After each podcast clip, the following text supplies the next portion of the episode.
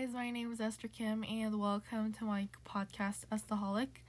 Today, I will talk about nomination and election in the United States, and I will talk about some of the points in the electoral system.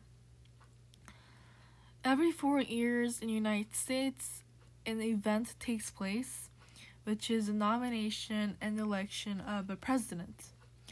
From local pre, um, precinct conventions to um, state and national conventions, parties and candidates battle over the coveted office.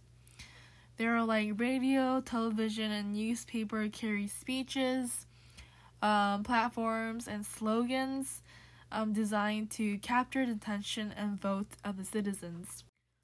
Um, like last year, two of the nominees they uh, promoted their themselves by handing out stickers, um, voting like through SNS like Instagram and Facebook, and that is how promises are made to help them to let them vote for the nominee. There's also some steps or um, points the electoral system may be summarized. So the first point is the Constitution provided for election of a president is by an electoral college. Also, each state was to have as many electors as it had senators and representatives, and the method of choosing electors was left to discretion of the states. The electors were to meet in their respective state capitals, and each was to cast a ballot for two candidates. The candidate receiving the majority of votes was to become president. In the event of a tie between the two candidates, the election was to go to the House, where each state was to have one vote. Once the president has been selected, um, the person receiving the next largest number of ele- electoral votes was to become the vice president.